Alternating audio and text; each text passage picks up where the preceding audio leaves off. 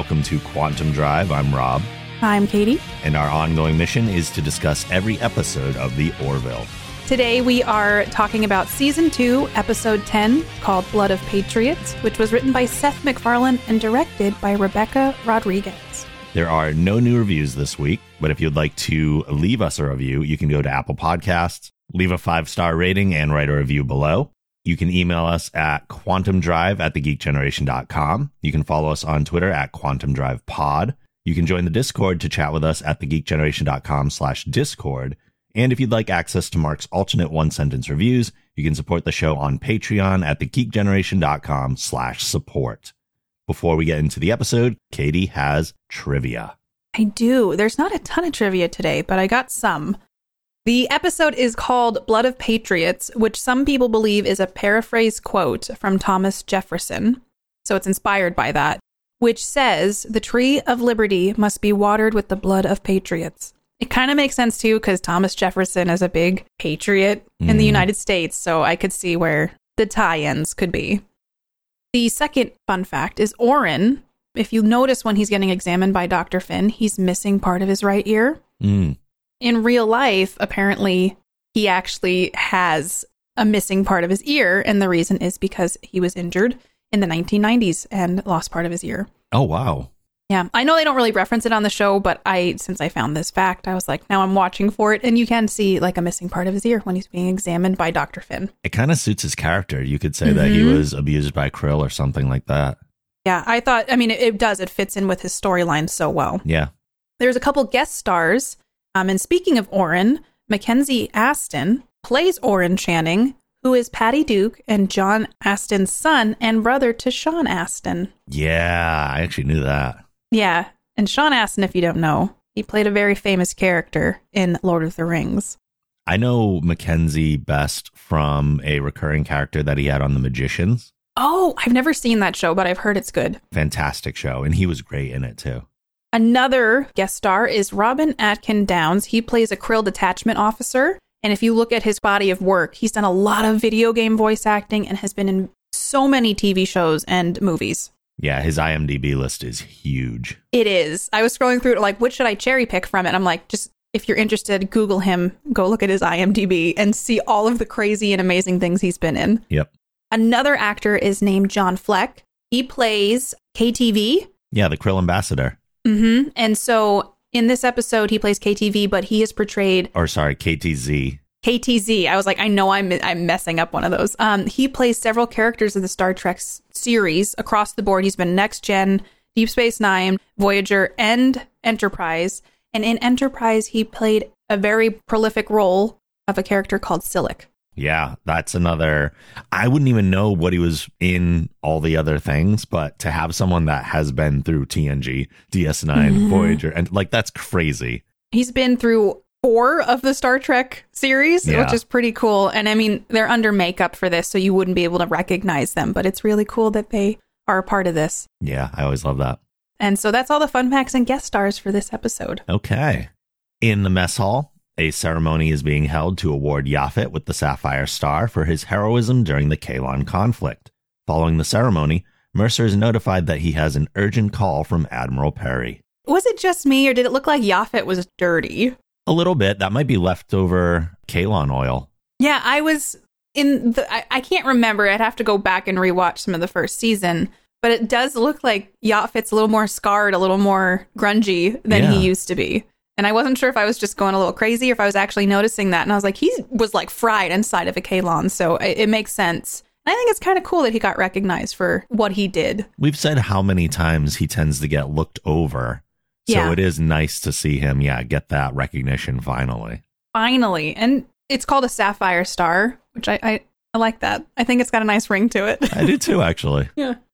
In his office, the Admiral informs him and Grayson that the Krill are ready to negotiate peace because of the undercover mission he and Gordon went on, along with his previous relationship with Teleya. Ed has been chosen to handle the signing of the Lockvi Pact, something the Krill use as a prelude to a peace treaty. The Orville will rendezvous with the Krill ship to meet their ambassador and secure the signing of the Lockvi. It is interesting that they got selected. It makes sense because of their track record, Mhm. and they've had a lot of interaction with the Krill. Is that the whole thing with the Kaylon has bridged this gap now where the Krill are realizing that being affiliated with the Union is safer than them being alone. Yeah, we had talked about during Identity how we were wondering how this relationship with the Krill was going to progress. And I'm glad it's being addressed pretty much right away. It makes sense. It is interesting to me that the Krill are the ones initiating it. hmm But I think that they've always had that power in the relationship where the Union's like, yeah, let's be friends. But the Krill were always like, nope, Avis doesn't want this. But apparently, something that happened as big as seeing how powerful the Kaylon are and the enemy of my enemy is my friend. I think that's that kind of philosophy played into it. Yeah, and Captain Dalek said in Identity as well that Avis has brought them together for a reason. Mm-hmm. So the Krill might be initiating this out of the fact that, hey, our God wants this to potentially happen. So we should probably pursue it. I'm so curious what all of this will mean down the road. Yeah. As the Orville approaches the Krill ship, Bortus detects a Krill shuttle in the area, and the Krill ship is firing upon it. The shuttle hails the Orville and requests emergency docking, so they open the shuttle bay doors and activate deflectors. It crashes into the shuttle bay, and a team rush to their aid. Talla rips off the door, and Dr. Finn examines the pilot, who's unconscious but stable. He's accompanied by a woman who appears to be terrified of them. As Gordon secures the console, he turns and recognizes the pilot, his friend Orin. Okay. Few things. Yeah. Firefly. I got major okay, you've you seen you've seen Firefly, right? Yeah. And Serenity. Major, I think her name is Summer Glau. Yes, plays River. Yeah. Big river vibes here. Yeah, I didn't even think about that, but good catch. Yeah, so when I was watching this, I was I kn- I love Firefly to no end. I was like it just felt too similar hmm to me a little bit in this in this moment. And i think it's just the whole thing felt fishy to me right from the get-go. Just it didn't something didn't seem right. And so i think maybe i was just unsettled by that. And then when gordon recognizes him it's like oh god what does this mean? But i just i couldn't get the firefly thing out of my head. Mm. the whole time i was like this is like firefly. Yeah. Yeah, no, I completely get that. yeah. And it was a little unsettling, a little off. Something was a little amiss from the beginning. yeah And I always wonder how, from a storytelling perspective, and the the writers like what they're doing to kind of plant those seeds in us to make us feel that way. Like, were we supposed to realize that something was off from the beginning, or were we supposed to buy into this from their perspective? it is something that I I think it made me uneasy. And that is it a testament to the writing over me just being like, I don't like this. This is too much like Firefly. It's more of like something feels off and I don't like it. Yeah. So it's not like I don't like the story. I just don't like it. It makes me uncomfortable kind of thing. it's triggering something inside of me. Mm-hmm. On the bridge, Mercer is speaking with the captain of the Krill ship. He demands that they hand over the criminal who they claim is responsible for the destruction of four Krill vessels, three of which occurred in the last 30 days during the ceasefire. He also claims that Orin is in possession of a powerful weapon, yet nothing was found when the crew searched the shuttle. He agrees to meet with Mercer aboard the Orville to discuss the matter further. Orin kind of denies all of this, right? Oh, yeah. He says he doesn't have a weapon, he didn't blow up any Krill ships. I think Orin in general just rubbed me the wrong way.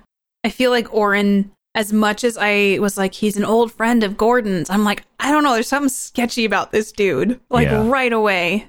And the Krill are very like aggressive, but I don't know, I've never gotten the impression that they would lie. That's a good point.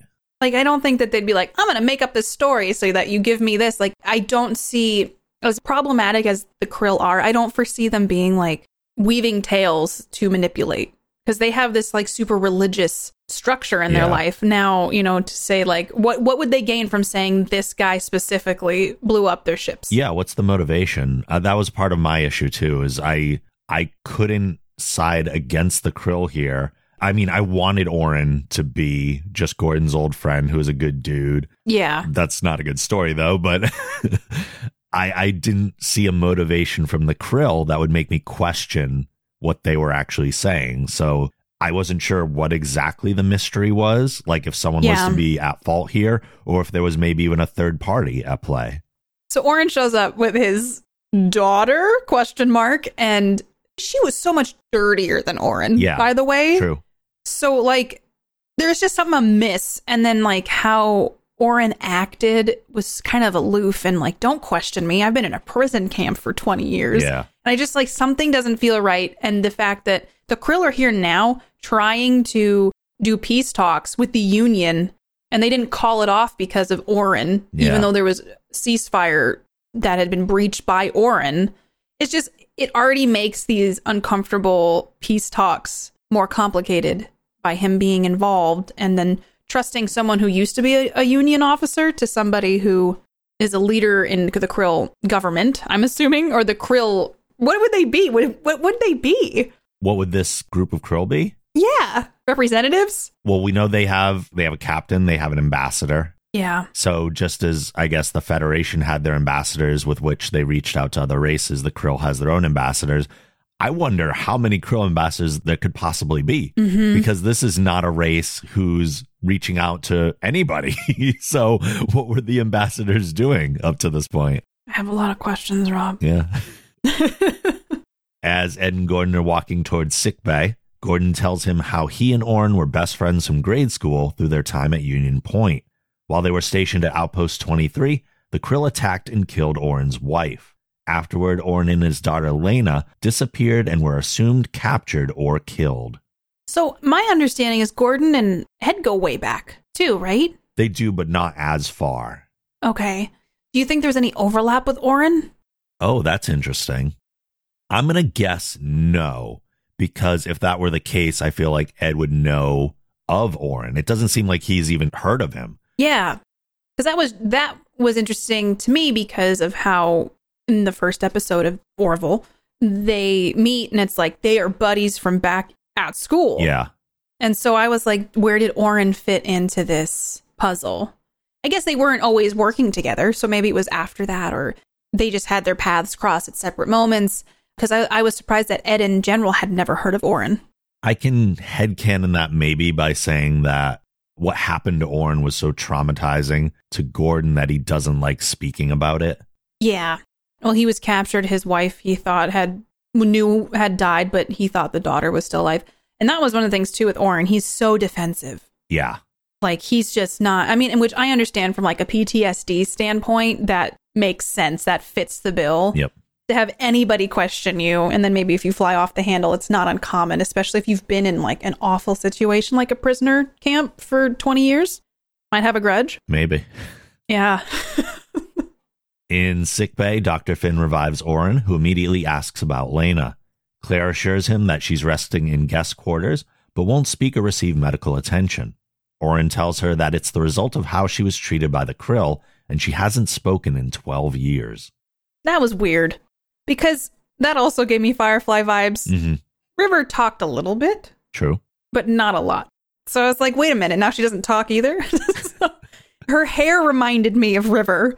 There was just a lot that in my head, I'm like, is she just essentially like, because the krill go, he's got a weapon. Yep. My immediate thought was, oh, it's her Yeah. because of Firefly. I mean, she was like a trigger word and then she just kicked some butt. And so in my head, I was like, oh, she is somehow the weapon. And those parallels, I couldn't like change my brain on. Yeah. I just, I found myself not liking Oren. I don't think we're supposed to like Orrin that much. I know. I wanted to though, and I think that's my struggle with it is I really wanted to like Gordon's old friend who had been through some stuff. Yeah. I I also don't know how old Mackenzie and uh, the actress playing Lena are, Mm-hmm. But I didn't necessarily buy that she was his daughter. No, because Gordon's probably what, 40 something? Maybe like young 40s, late 30s. Late 30s, young 40s, because I thought that too. I thought the daughter seemed kind of old for being his daughter. Yeah. Even though they said it's been 20 years. So, Yeah, I guess it, she looked older than 20. yeah. And perhaps that's me just being awful and not. And who knows how old she was when they disappeared, supposedly. I think it was like one year old or something like that. So, yeah, I don't know. I just, I had some, some hard times reconciling their age. I think maybe that was part of it though. Yeah.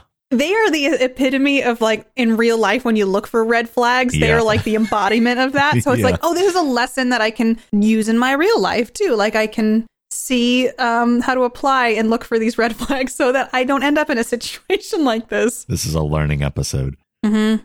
Mercer and Malloy enter, and Orin is happy to see his old friend. Before they can reminisce, Ed informs Orin that the Krill are demanding his return to their custody for violating the ceasefire. Orin claims to know nothing about the Krill ships or the ceasefire and tells Ed that he and Lena barely escaped from the Krill prison that they've been in for the last 20 years. All of it's just fishy. And then, like, of course, they're trying to negotiate a peace treaty. And the Krill are, we want him back because he's kind of like a prisoner of war. And then they're like, no, he's a union officer. And it just, it, it creates such a compl- You're trying to set up peace with the Krill. And then now you have this silly, complicated situation. Yep. And it's like, what do you do? It just seemed like it made an already tense situation 10 times worse. Oh, yeah. The big drama of this episode is hey, we're trying to settle a peace here or negotiate a peace here. Mm-hmm. And here's this bomb right in the middle of it, both literally and metaphorically. Yeah. It, it 100% is just a inconvenient timing of things, but we find out later he's just flying around blowing ships up with Enval blood. Yeah. There's just a lot. There's a lot that I think this episode makes me frustrated because I don't want to see Gordon in this situation. Always have sympathy for Gordon. Yeah. In the shuttle bay, the Krill detachment has arrived, and per Mercer's request, Talla is stalling to put them through needless boarding procedures. In his office, Ed is looking for evidence to corroborate the Krill's claims when Gordon comes in. As the two discuss the matter, Ed assures him that he has no intention of handing Orin over, but his sudden appearance couldn't have come at a worse time. Yeah. I agree. I think it's just trying to be sensitive. Like, this is my old friend, but like, people can change in 20 years and you don't know what the situations are. especially in a high stress situation like being in a prison for 20 years with a race that they know to be pretty barbaric. Yeah. I just found myself asking, like, how did he get out? How did they escape? Like, there was just so many pieces I wanted more information on Yeah. that I, I don't think we ever really got an answer to, which is fine. So it's one of those things where I was left with more questions than I had answers, Yep. which is okay. But I think in this situation, I would have loved to have like a little more backstory. True. Also, the P corner is getting more use, so that's good. Coming back, that P corner is just like a permanent fixture now. Mercer and Grayson are meeting with the Krill in the briefing room, who continue to demand that Orin be turned over. Ed attempts to steer the conversation toward the peace talks, but the ambassador furiously insists that if the criminal is not turned over, there will be no peace. They're given 12 hours to make their decision. It's a lot of time. I can't tell if you're being sarcastic. 12 hours? No, I think that's more than enough time. I, in the same situation, been, been like, you have an hour, two max. Like, we're not leaving. Mm-hmm. You could do something with the prisoner. We need to keep an eye on all of this. Yeah. Guess that is. I mean, to me, I'm like, that's not that much time, but this in the same vein, what is enough time and is not enough time? So I just wish that he didn't show up and that the krill I, I think I would have been from a story perspective more interested in this could be from my next generation days, the political talks between the krill and the and the union. I feel like I wanted to be more of a fly on the wall for that. And I was like, can can Oren just not fudge this up because I've been like I mean from the first episode the krill are pitted against the union. They're they're like you said barbaric and have some crazy things Mhm. that they've done and the stories that they've had on the Orville so far. So I think that in some ways I know at this point it hadn't come up but Gordon just kind of blindly being like I'm trusting my old friend was kind of frustrating to me. It's a little frustrating, but I get it because those friends that you have from your early childhood, you can't form like you can make a lot of friends and you can have a lot of loyalty, hmm but it's never going to compare with those people that you've had in your life for like my best friend has been my best friend since first grade. yeah Like nobody's touching that. hmm So it's hard for somebody to come in if they were to and be like, "Hey, I think your best friend from first grade is shifty." I'd be like, "You get out of here!" Like I know him better than anyone. What if 20 years passed and you both had never seen each other or talked to each other? I would question it, but then it, he's basically my brother. Yeah. He's basically my brother. And when it comes to family, it doesn't matter how far or how long you're apart. As soon as you're back together, it's like nothing's changed. But I think that's also part of the problem Mm-hmm. is that Gordon's mentality is that they're back together and nothing's changed. He's not seeing the new Oren. No, and there's like I said, there's like very much PTSD and symptoms of traumatic things that have happened. Yeah. And I think Gordon does his best to like navigate that, but you can't. Like that's something that has to be I mean, he uh, my did he just get out of a prison camp? That seems to be it. It seems like being aboard that Krill shuttle was the escape. Like he just got out and they just got here. Okay. So that was something I wasn't like I but they they hit three ships in the meantime. So their story is they just got out, Okay. but that wasn't the case. They got out. I think they end up saying later on it's been like a little over a month to a little close to two months that they've Yeah. actually been out. And within that time, yeah, they've hit three Krill ships. That alone, there's just things that I think I had a lot of stuff I couldn't head headcanon. Okay. And so I think that was my holdup with trying to like navigate the episode myself. Sure. And I, I found myself craving more information. I get that. Yeah. There are certain things that are left out for one reason or another. Mm-hmm. In their quarters, Lena is playing Boladon discs while Oren and Gordon catch up. Gordon thanks him for saving his life and offers his condolences for his wife. Oren insists that the peace they're attempting with the Krill is a mistake and gets offended when Gordon says that peace could bring some meaning to his wife's death. I get that. There's some things that you just I don't know. When you're when someone's dealing with the death of a loved one, like that's not really your place to say what would provide meaning and what wouldn't. Right. I get why Oren's upset. I get it. And um this doesn't mean that he's handling it the right way. True. So that alone I'm sometimes just I myself I I struggle with the fact that Gordon doesn't seem to get that. Sometimes I feel like and in this season especially Gordon just comes across as a little immature at times, Mhm. which I I think fits the character really well. But I root for him so hard that I just want him to have good scenarios and good situations. It's almost because he's a little bit immature that we also root for him because it's almost like he's a Mhm. little naive and a little innocent. Yeah, I for sure sometimes just wish he he's more um, assertive Yeah. or more questions things a little bit more. He's very trusting. That's the that's the word I'm looking for. He's just a very and that's fine. That's not a bad thing. It's just it's tough when you want someone to do good and you're like, "No, just wait, hold on. Let's let's reevaluate the red flags here. This episode's about learning red flags. So, let's talk about it." when someone is that trusting, you want other people to treat them right yeah. to kind of validate their faith in trusting other people. A hundred percent, because like that's one of the things. Is like he's a good person. Yeah. So you don't want to see bad things happen to good people, or someone be manipulated, and that's essentially what this episode was: was watching Gordon be manipulated Yeah. for the most part.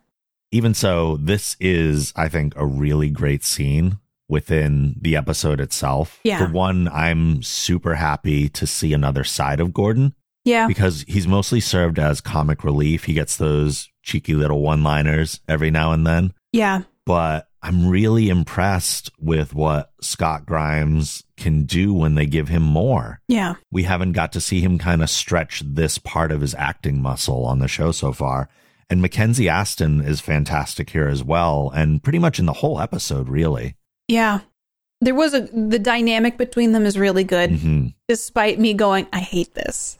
And I, I use that not in the way of like I hate the episode. I'm, I guess I'm trying to over explain myself, but just kind of going like, oh, like I I know something's bad here. I think that's the feeling you're supposed to have, though, and that that just even accentuates how effective they were at playing these roles. Yeah. Still makes my heart go, wait a minute. Poor Gordon. yeah. In the mess hall, Kelly and Talla are sitting with Lena, and Talla shows her a Pelpifa, a musical instrument from her planet that combines musical tones with holographic patterns.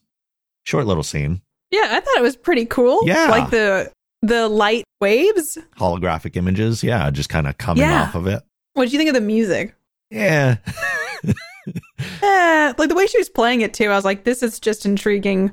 It's like um I can't think of the name. That chess game they played. The Boladon discs? It was it was similar to that where it's neat to see future tech, like future fun.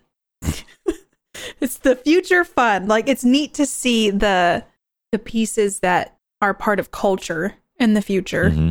Because there was really like this was supposed to be, I think, again, drawing to PTSD, a soothing thing for her Yeah. to work through her issues. And I, li- I liked that they included that.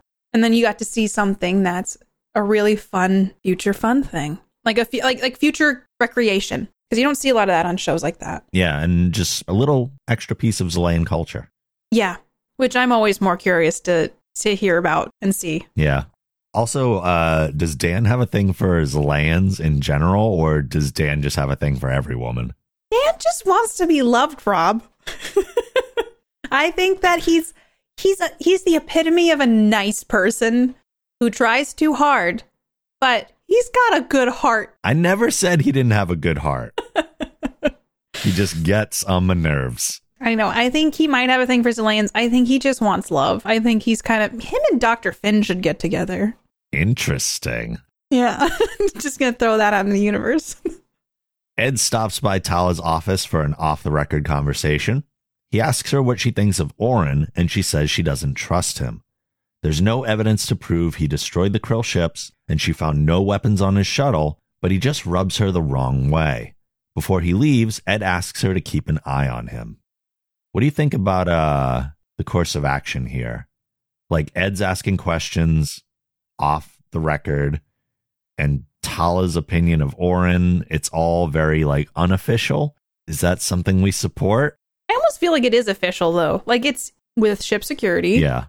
I think because it's it's Gordon's friend, it's trying to be handled more delicately, or maybe like Tala doesn't show up on the bridge like, oh, that Orin guy. I think maybe it's supposed to be on the down low. Maybe that's the type of security vibe we're going for. That feels more accurate to me, yeah. I don't want them to do anything. I think it's just being thoughtful of Gordon's feelings. Yeah. I don't trust them either, so I'm in complete agreement with them. Orin stops by engineering and starts snooping around an inventory area. He jumps as Talla asks him if he's looking for something and claims that he just got lost. Mm-mm. He was snooping around the, the engine room. He was touching things he shouldn't, and uh, yeah, he he got he got caught.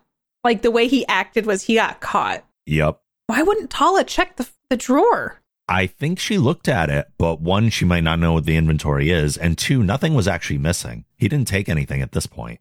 Oh yeah, he came back and got it. That's right. I Hate it. I hate it. It's so it's so skeevy. Yeah, super suspicious behavior, major foreshadowing, Mhm. and Orin had kind of rubbed us the wrong way up to this point, but at this point, it's like, oh, okay, mm-hmm. He's not a good guy. yeah.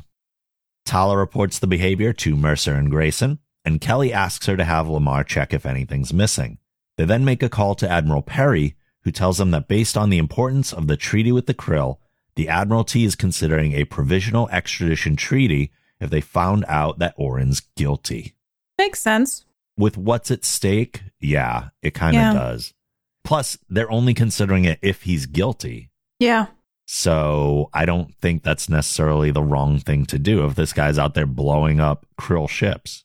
Yeah, and then, then just as things unravel, it's very clear that oh boy, just the whole way the episode ends too. There's just a lot here where they're trying to make peace with an entire race that they've been at war with for how long? Like this is a huge thing they need to figure out.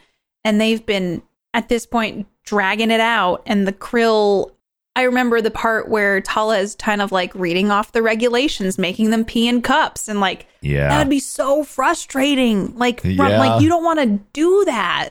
don't put any barriers in between getting that peace treaty signed. They had to go pee behind a crate. Like, there's some stuff where it's like maybe there's concessions that shouldn't have been made just to protect this person.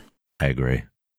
Ed then meets privately with Gordon to ask if Orin has said anything to indicate that he may have violated the ceasefire and tells him about the possible extradition. Gordon insists that Orin is a dedicated officer, but had admitted that he thought peace with the Krill was a mistake. When he says that he agrees with Orin, Ed accuses him of letting his friend get in his head. So Gordon angrily tells him that he's just jealous of their friendship.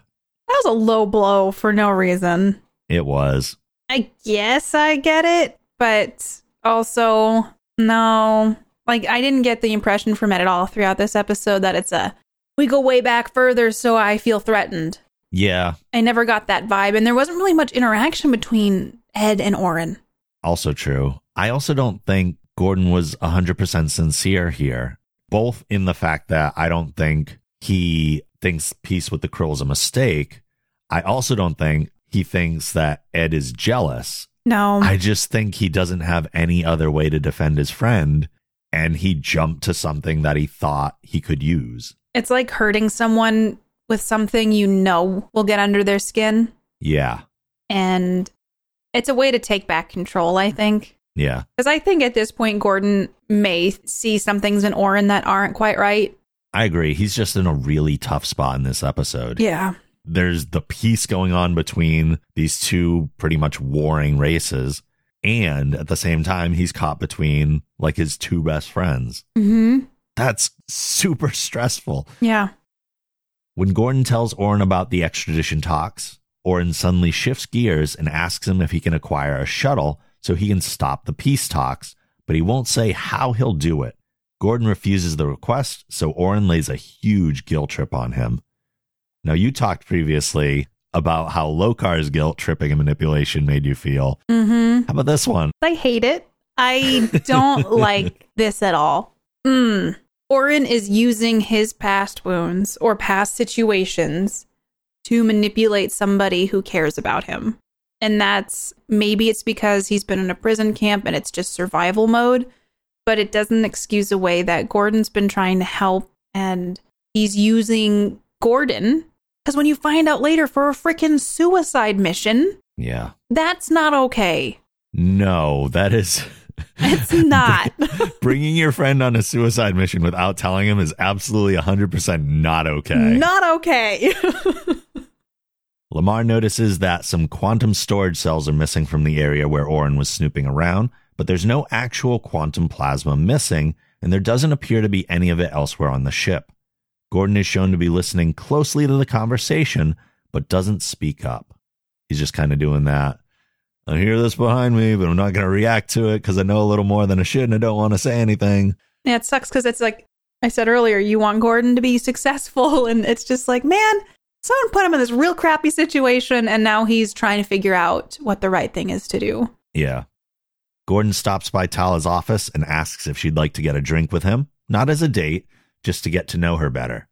He orders the drinks from the food synthesizer and downs his immediately before telling her that Orrin asked him to steal a shuttle so he could stop the peace. He hasn't told the captain yet, but he's torn between betraying his friend of 30 years or betraying the ship and Ed. He asks her not to tell Mercer so that he can be the one. That whole conversation was really enlightening to watch. The fact that Gordon goes, I don't know what to do or what the right decision is. And then when Talla says, You've made your decision, Yeah. I was like inwardly cheering, like, yeah, because Gordon went to the security officer to tell her this. No matter Yep. what, it was going to be resolved. So he did inherently know what the right thing was to do.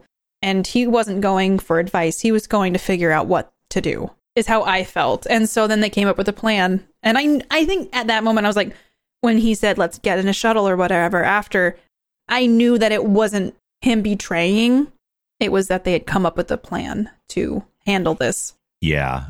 The episode does try to swerve us a Mhm. bit to make us think that Gordon is siding with Orrin, but I don't think it necessarily worked on me either. No, I went, okay, they came up with something, which maybe that was the intent, so that we, Maybe. we as the viewers knew. And um, you still don't know what's going to happen, but you kind of know inherently. Because it's not long before they reveal hmm that there is an actual plan in place. Yeah. We next see Gordon walking through the halls with purpose before entering Orrin's quarters and saying, Let's go. The two sneak into the shuttle bay, only to find Talla waiting there. Before she can stop them, Gordon pulls out a blaster and shoots her. They enter the shuttle and leave the Orville. Yeah, that's when I was like, yeah, they, they came up with some sort of situation here to uh, kind of trap him, trap Orrin. Yeah, they wanted him basically to admit how he was getting all this done, Yeah. which was the one thing they still hadn't figured out. Mm-hmm. I uh again have to praise Scott Grimes here because when he's talking to Talla in the shuttle bay, he somehow managed to portray a slightly different version of Gordon who was acting. Yeah. So he was acting like someone that was more noticeably acting, but it was still subtle enough to where it wasn't a blatant, like horrible performance. Yeah. That's a nuance that is very difficult to hit, I think. Would you have wondered if Oren would have picked up on that? Like if he started acting a little differently? Maybe, but I think that's that's how good the subtlety of it is. Yeah. It's enough to where I think it registers with us, but we could say it passes for normal Gordon behavior for Yeah. other people who maybe haven't seen him in 20 years. See, that 20 years can make all the difference. it can. On the bridge, Bortus informs Mercer that the tracking device aboard the shuttle is working. Talla awakens in the shuttle bay, having only been stunned, just as the Krill hail to inform them that they'll arrive in 30 minutes. Gordon and Orrin cloak the shuttle, and Orrin orders him to set a course for the Krill ship. When Gordon asks what the plan is, all Orrin says is, Trust me. Boo. He's been so trustworthy up to this point. Ugh. I hate it. I hate it so much because it's like, I don't trust you. And the fact when it comes out that it was just a suicide mission, awful. Trust you. Trust me, you're gonna die? Yeah, trust me, we're going to die here. And like, my cause is right. Like, it's any kind of radical view of something where you feel justified in what you're doing. But you don't bring unwilling participants into that. Yeah, at least tell him. He knows, obviously, that if he had told Gordon, Gordon's not going to agree to this. No, obviously. So he knows in some, and in his heart of hearts, it's not the right thing. No. And it's not what a good friend would do. Nope. Talla goes to check on Lena and notices a series of syringe marks across her arm. She calls Dr. Finn to report to the Channing's quarters, but Lena puts a knife to her throat as she finally speaks. Talla throws her against a wall, injuring her and causing her to bleed yellow blood from her nose. When Claire arrives, she sees the blood and pulls Talla away before ordering for a force field to be activated around the quarters, along with a nitrogen purge. Did you notice that it was yellow blood? I did. I don't know why I didn't notice that. It looked orange to me, or like or- reddish orange blood, maybe. Well, yeah, like a yellowish orange. But here's the other weird thing, though.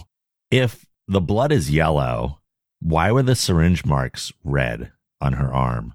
I don't know, Rob. maybe it's because they get irritated. Like, I don't know the science of everything, but Well, what color would they have been? Like, I guess it, I, it wasn't noticeable to me that she had yellow blood. Like, to me, it Oh, looked okay. like kind of something was off, but it just kind of looked like blood to me. And so the big reveal that she's an Enval is kind of, I don't know, the fact that she had all these marks, why would they take it off her arm? That's an easy place to spot it, too. yeah, it might have been the quickest place or the easiest place. We don't know Enval anatomy or anything. No. That's the other thing. But I will say that knowing that she has yellow blood explains her complexion a little bit. I feel like she didn't have the warm complexion that humans. She looked anemic. Yeah, Kind of. exactly. Yeah. So that kind of explains that part to me. But it also explains why I wasn't necessarily buying that she was Orrin's daughter because there was something off about her appearance, even. Yeah. She was really dirty though. Like dirty and sick, really sickly looking, but it was excused away by she's been in prison camps. Yeah. She doesn't trust people. But that's why the reason didn't want to have an exam was because she was this race. More lies. Dr. Finn informs the crew that Lena isn't Channing's daughter. She's an Enval, a race of beings whose blood contains a compound that becomes explosive when combined with a nitrogen rich atmosphere. They piece together that Orrin has been using her blood as a weapon to destroy the Krill ships, and that without torpedo launchers in their shuttle, Orrin and Gordon are on a suicide mission. Glad they figured it out, but it was almost too late. Yeah, We get like a little snippet about the ball, but it's very much like just kind of a not like a throwaway thing, but just kind of like here's a for lack of a better word, we're dropping a, this bomb on you. yeah, a major piece of information out of nowhere. hmm And then that's when like the climax of the show is just like, uh oh, because he activates the bomb on the shuttle. Yeah. like shortly after this. Yeah, and even though the info on the Envals and everything kind of comes out of nowhere, like there's no way to predict that that's what's happening here. I still kind of like the solution to the mystery. I feel like it checks out from a science fiction logic perspective. Like, oh, okay, these people have blood that reacts with this and becomes explosive. I'm like, okay, yeah, I can buy all that. Yeah. It wasn't too out of left field that you go, huh? Yeah. Like it, it was like that was like what they were building towards, I think. As the Orville sets course to pursue the shuttle, Gordon demands an explanation from Orrin. He reveals that his daughter was killed 20 years ago along with his wife, and that he's been using the Enval woman's blood to destroy Krill ships as an act of revenge. Gordon pulls a blaster and contacts the Orville, and Orrin jumps him. After they fight, Orrin starts a timer on the blood bomb and goes to set a course for the Krill ship, but Gordon blasts and destroys the console before he can. I like that you called it a blood bomb. I found it to be the best name. I don't know. it works. I think, hmm, I'm just disappointed at this point. Yeah. And just the way Orrin is acting is so entitled. And so I try to be empathetic because of his situation. He's lost his wife and his kid, and he's been tortured by Krill. He's clearly mentally ill. It's just, it scares me and makes me sad that he dragged Gordon into all of it. Yeah, he's at a point of no return, clearly. Like he's already started acting on his vengeance. And if he had gone about it alone, that's one thing. It's still not right, but at least at that point, he hadn't brought in an innocent person that we care about. so, Yeah. When you, yeah, especially when you bring in someone that we've grown to love over all these episodes, it's just, he's almost a villain. Well, he is a villain Yeah. to me. he has a rational point of view. Okay, maybe not rational point of view. He has an understandable point of view. Like I get how he got to where he is, but Yeah. still definitely villainous. Very much so. He's, he's like the good guy who turned bad in all the Batman movies. pretty much. Gordon grabs some spacesuits, but Orrin refuses to put his on and abandon his mission. He steps into the shuttle's airlock and leaps into space as the shuttle explodes behind him, which sends him hurtling through space. Fortunately, it's not long before the Orville grabs him with a tractor beam. Nothing is more anxiety inducing than seeing someone spiral through the blackness of space. It was a bummer he tried to save Orrin and then he just had to go. I mean, he had no he had no other solution but to put himself in a suit and go out. Yeah, that's the way out of this. hmm And I I didn't see any thrusters on the suit because I was like maybe he because when he started spiraling I was like oh god because you could just do that forever in space and that the best way to describe all of this for me was just ugh because it's stressful to think about that It's stressful just to be on the precipice of leaving the shuttle, staring out into the empty blackness of space, knowing that you've contacted the Orville, but not knowing if they're going to find you in all of space. this is what my brain was doing. Are there thrusters? Is there some sort of tracking device? Does he have a way to communicate with them? Like I was doing all that, and then luckily the tractor beam Yeah. locks on him, brings him home. Also, here, I think too, we see Orrin's level of psychosis. Like he's Yeah. staring at and holding that blood bomb as if it's actually a member of his family, like it's his dead daughter. He has that thing clutched like a baby, and he's not taking his eyes off of it. I know. I mean, he's very sick. Yeah. and so it's just unfortunate that this is the precipice that he's gotten to, where he's just devastatingly vengeful. Back on board the Orville, Captain Mercer and the Krill ambassador both sign the lockfi. Ed then stops by Gordon's quarters to offer his sympathies and admits that maybe he felt a little threatened by the friendship he had with Orrin. Malloy reassures him that they're both rock solid, and the two then decide to grab a drink over stories about Gordon's old friend. I thought that was nice, but I never got the impression that Ed was jealous. I didn't either. Maybe it was just an olive branch. Yeah, I think it was a way to wrap things up a bit, and I thought it was a very nice gesture. Mm-hmm. on Ed's part to be like, hey, let's go talk about your friend that you're clearly mourning. Even though I think Gordon's rationale of like, hey, Orrin died a long time ago. Yeah. That guy, that wasn't Orrin anymore. It's a way to justify it to himself, but I think Ed's going to help him through that process a little bit. Like, let's talk about the Orrin that you do remember now. Gordon's going to have some of his own PTSD now.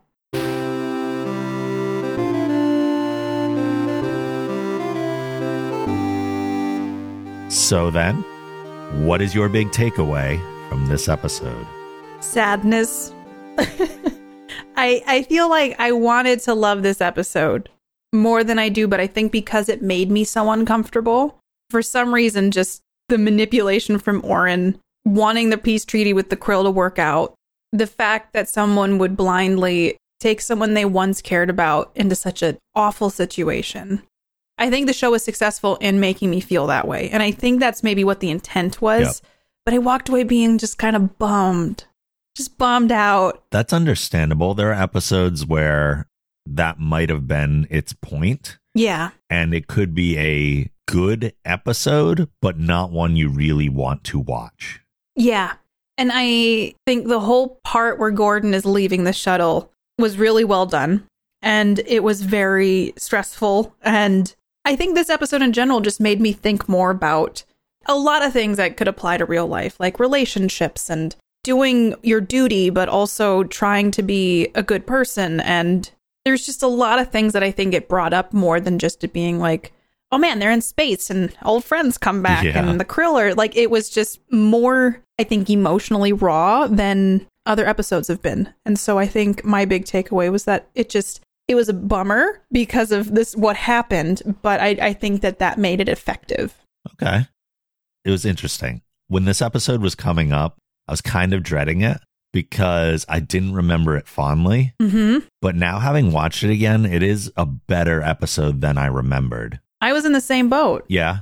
Yeah, I was not looking forward to watching it because I think the first time I watched it, it also brought up those uncomfortable feelings. But I think that's a testament to the storyline and being like, oh, it's effective. Yeah, I think it's a good episode. I just have a hard time watching it because it is so good at what it's trying to do. Mm-hmm. I do think it still suffers a little bit though from following the epic scope that we saw in Identity, which would be hard for any episode to do. Uh-huh. So I think its placement also kind of hurts it a little bit. But I get going to doing an episode that's a little more emotional and internal than something else right after a big episode like Identity. Identity Part 1 and 2 are just epic. Yeah. Like, I think, like you said, nothing following that would have been. Like, can you imagine if they followed up Identity with something as equally epic? I don't think it would have been as effective agree. for Identity 1 and 2 then as well. Uh, like I said, I'm really, really happy with what Scott Grimes got to do here. He got a lot more to Mhm. do, and watching Gordon become more developed of as a character was also pretty great. Like we haven't gotten a lot into his background at all, Yeah. and he has been, like we said, kind of the comic relief one-liner type guy. But seeing a little more of that backstory and a little more depth for him was really, really nice. He's gotten a lot more action this season, and it's been yeah, like you said, it's been really nice to see his growth and also get more insight into him as a person versus just making quips on the bridge. Yep. And uh, if identity was about the ability to adapt and change, this episode feels largely about the reverse.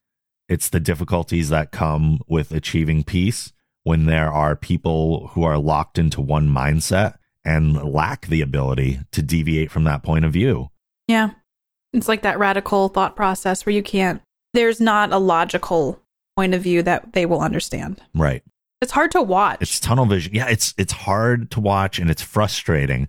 And I think that's what makes the episode so difficult to rewatch mm-hmm. if you like think about going back to it. Like I don't think this would be an episode that I watch a lot, Yeah. but I can appreciate it for what it is. Same. Before we go, we have one more thing to do because Katie's husband Mark is also a big fan of the Orville and always leaves us with his one sentence review.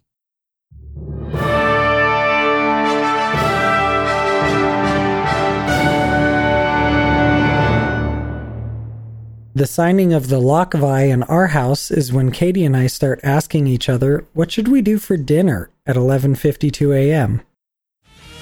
Quantum Drive is a production of the Geek Generation. If you like this show, be sure to check out our other podcasts on the Geek Generation Network at thegeekgeneration.com. If you'd like to support the show and get access to exclusive bonus podcasts along with other perks, you can visit our Patreon campaign at thegeekgeneration.com slash support. You can follow Quantum Drive on Twitter at Quantum Drive Pod and me at the Rob Logan. You can follow me on Twitter at PlayKatiePlay and on Twitch at Katie Peters Plays, and Katie is spelled K-A-T-I-E. Please rate the show and write a review on Apple Podcasts. If you do, we may read your review on an upcoming episode.